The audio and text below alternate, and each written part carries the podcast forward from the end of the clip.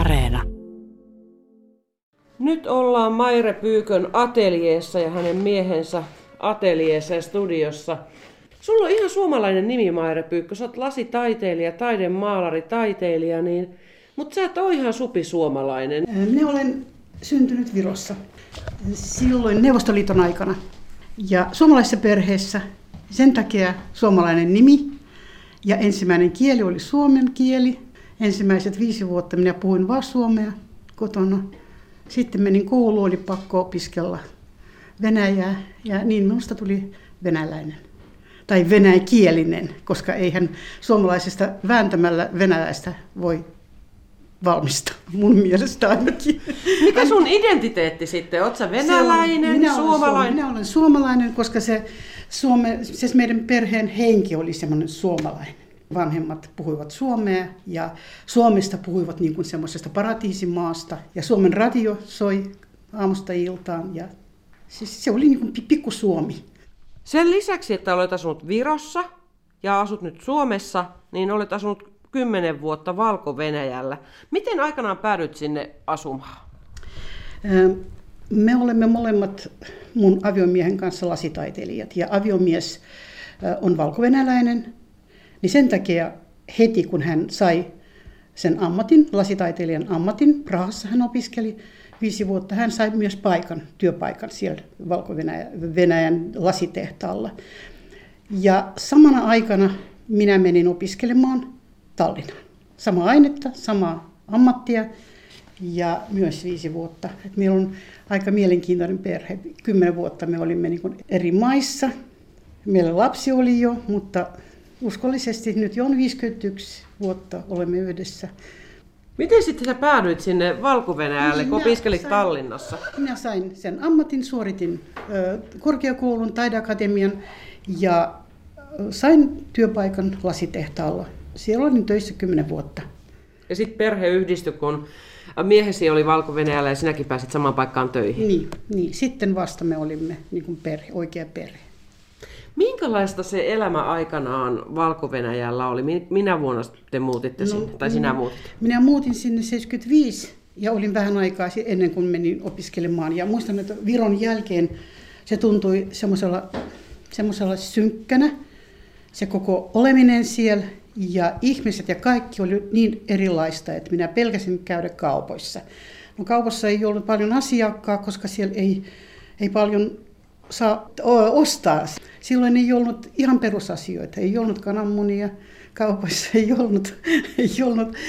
No voi oli kyllä, mutta ei ollut lihaa, ei ollut vihanneksia. Se oli pieni kaupunki ja sinne jostain syystä vihanneksia eivät tuoneet ollenkaan. Siis se oli tosi semmoinen kummallinen, mulle ainakin kummallinen muutto. Mutta sitten totuin pikkuhiljaa. Minkälaisia työpäivät ja arki siellä sitten Valko-Venäjällä oli, kun totuit Tallinnan jälkeen Valko-Venäjän arkeen? No se mun jos se ammatti ja mun työ, ne ovat niin semmoisia mielenkiintoisia, että minä tykkäsin paljon nousta kello 5, kello 7 piti olla jo lasitehtaalla ja nämä kaikki tuoksut, äänet, ihmiset, se on niin kuin vähän teatteri, että kaikki siellä puhaltavat. Se on tosi iso lasitehdas, yksi isommista varmasti Euroopassa. Ja sitten sain tietysti siellä suunnitella ja sain toteuttaa niitä omia suunnitelmia lasista. Oli oikein hyvä kaverit, työkaverit ja aviomies oli lähellä ja luonto. Siis Valko-Venäjän luonto, se on jotakin fantastista mun mielestä. Ja ilmasto, se on niin semmoinen inhimillinen, semmoinen lempeä, lyhyt talvi, vaikka siellä joskus saattaa olla, että pari viikkoa, jos ihan kunnon pakkastakin on, mutta kuitenkin se on vaan, sanotaan, no 1,5 kuukautta, semmoinen kunnon talvi. Sitten yhtäkkiä alkaa kevät ja parissa viikossa se muuttuu kesäksi. Kesä sitten on pitkä. Se alkaa maaliskuussa ja päättyy varmaan lokakuussa. Lyhyt, kaunis syksy ja taas talvi. Että se on niin kuin, Että oli vaatteita, emme tarvinneet ollenkaan siellä. Ja kuitenkin kaikki, mitä Suomessakin sai, hiihtoa ja kaikkea semmoista sai. Minä en käynyt Sveitsissä, mutta jotkut puhuvat, että Valko-Venäjä on vähän niin kuin Neuvostoliiton Sveitsi. Että siellä on semmoinen maasto epätasainen ja kuitenkin on isoja semmoisia kauniita metsiä ja isoja semmoisia peltoja. Ja jostakin syystä ilmeisesti siitä, että se on matalalla siellä, niin korkea taivas. Että se määrä sitä valoa, lämpöä ja semmoista avaruutta, avartaa ihan niin kuin sisällä jotakin. Ja semmoinen lentävä olo koko aika oli. Minkälaisia ihmisiä valkovenäläiset ovat?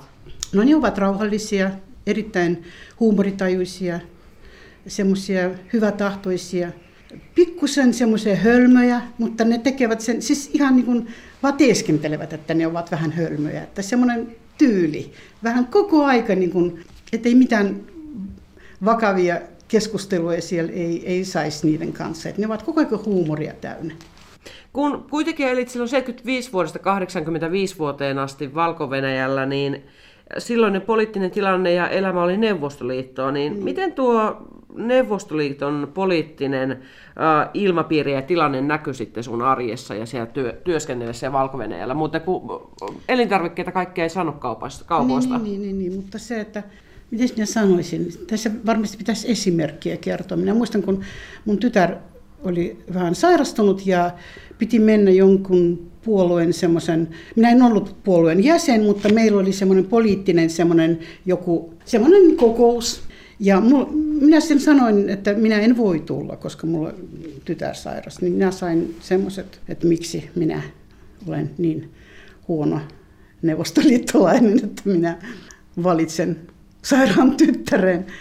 Siis ihan jotakin semmoisia absurdia asioita, mitä lisäksi, että tietysti radiosta ja televisiosta koko aika tuli sitä poliittisia asioita ja se ärsytti tietenkin. Koko ajan semmoista valhetta tuli, koska kertoivat, miten ihana Neuvostoliiton tuotanto, siis kaikki toimi oikein hyvin ja sitten kaupoissa ei ole mitään. Vaikuttiko se jotenkin sinun työskentelyysi lasitehtaalla se poliittinen tilanne? Niin totta kai, koska meillä oli semmoinen hermostunut olo koko aika. Piti miettiä 10 kertaa, mitä sanot.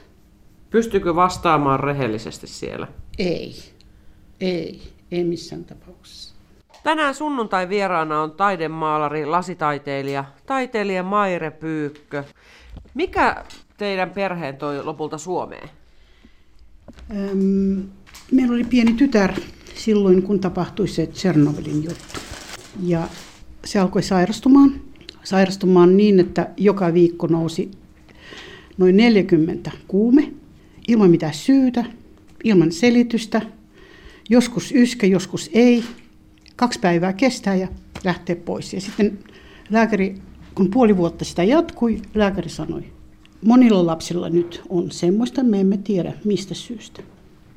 Ja meillä ei saa sanoa sitä kenellekään. Mutta minä sanon sulle, että jos teillä on mahdollisuus muuttaa täältä, niin lähtekää pois. Ja siitä se alkoi se ruljanssi. Neuvostoliiton aikana oli aika vaikea muuttaa paikasta paikkaan ja vielä perheen kanssa. Että se oli todella hyvin suunniteltu semmoinen prosessi. Meillä piti eroa Arkadin kanssa. Muuten emme saaneet muuttaa. Me erosimme, sitten taas menimme naimisiin. Me emme tienneet tietysti, että me voimme muuttaa Suomeen. Me muutimme Pietariin ja lisäksi vielä, että se oli vähän hankala kertoa, niin se oli liian pitkä juttu. Minä muutin Viroon takaisin tyttärin kanssa ja sitten loppujen lopuksi Arkadi. Ja me koko ajan ajattelimme, että me teemme tässä jotakin, me jäämme Viroon tai sitten Pietariin, emme tienneet vielä. Ja siellä ihan sattumalta me olimme suomalaisen semmoisessa kokouksessa ja meidät pyydettiin mennä Viipuriin jotakin viemään suomalaisille. Suomalaiset olivat sinne ja me sinne tulimme ja tutustuimme suomalaisiin ihmisiin. Ne yhtäkkiä meille antoivat kutsun. Se oli Savonlinnan kristillinen opisto. Ne kutsuivat meidät sinne opiskelemaan suomen kieltä. Ja kun me menimme konsulaattiin, niin siellä se konsulaattin ihminen sanoi, että haluatteko te muuttaa Suomeen? No mitäs Maire Pyykkö vastasi? No kyllä. Miten te juuri tänne Lappeenrantaan eksyitte vai muutitteko te alun alkaen Lappeenrantaan? Ei, me olimme Savonlinnassa ja Punkaharjulla 6 vuotta. Mikäs te jätti Lappeenrantaan toi lopulta? No Putikko, missä me asuimme, se on pieni semmoinen paikka Punkaharjulla. Semmoinen pieni kylä. Mulla oli työpaikka siellä, mutta ei Arkadilla. Niin me valitsimme, että me muutetaan Lappeenrantaan ja tyttärelle, se oli silloin 12-13, niin hänellä oli enemmän mahdollisuuksia tässä Lappeenrannassa myös. Hän harrasti teatteria ja siellä ei ollut semmoista mahdollisuutta. Et se oli yksi semmoinen syy, että tyttärellä on pikkusen semmoista sosiaalista elämää. Maire Pyykkö on sunnuntai vieraana taiteilija, Valko-Venäjällä asunut, syntynyt Koillis-Virossa, suomalaiset vanhemmat. Kerro, että nyt kun uutisissa Valko-Venäjä on ollut vahvasti esillä, niin millä mielin olet seurannut uutisia Valko-Venäjän tilanteesta täältä Suomesta käsin? No tietysti olen kauhuissaan vieläkin, mitä siellä tapahtuu.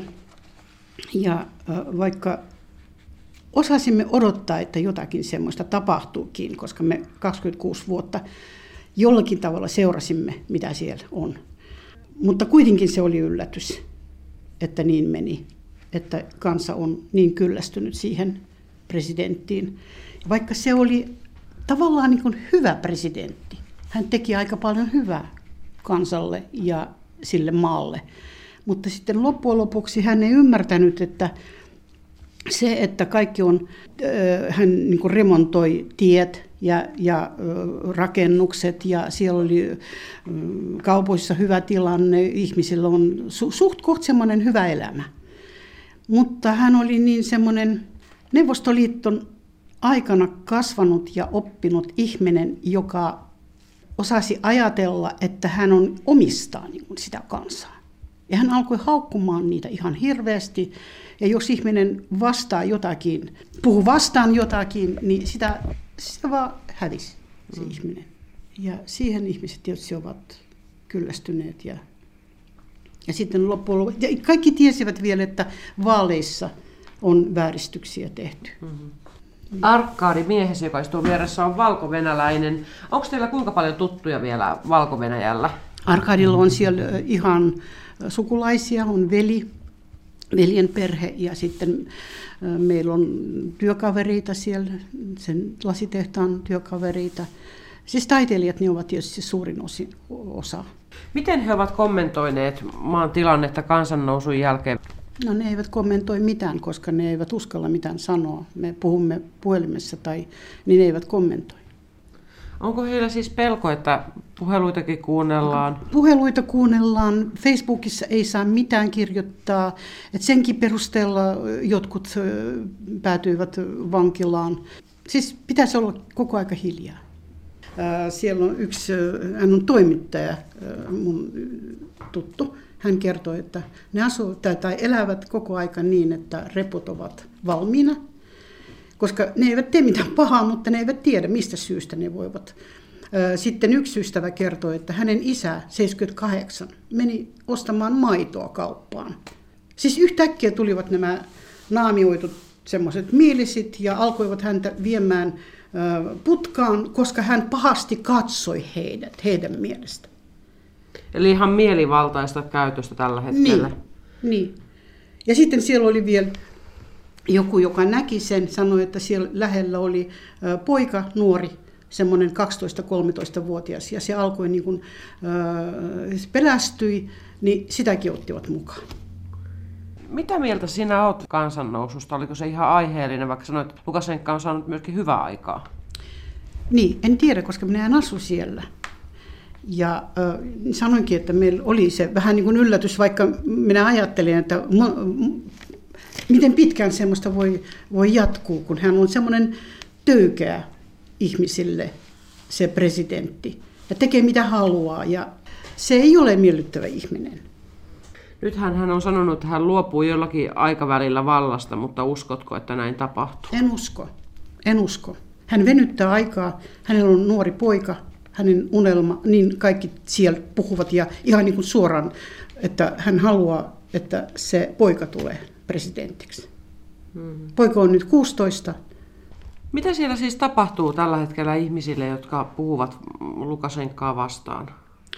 Ne joutuvat putkaan, hyvä jos viikko tai 10 päivää, ja siellä niitä lyövät. Taas niin kun, just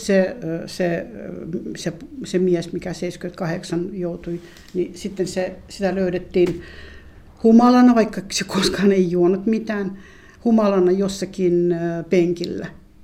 Ja se oli niin kun hakattu niin, että se kuoli sitten parin päivän kuluttua.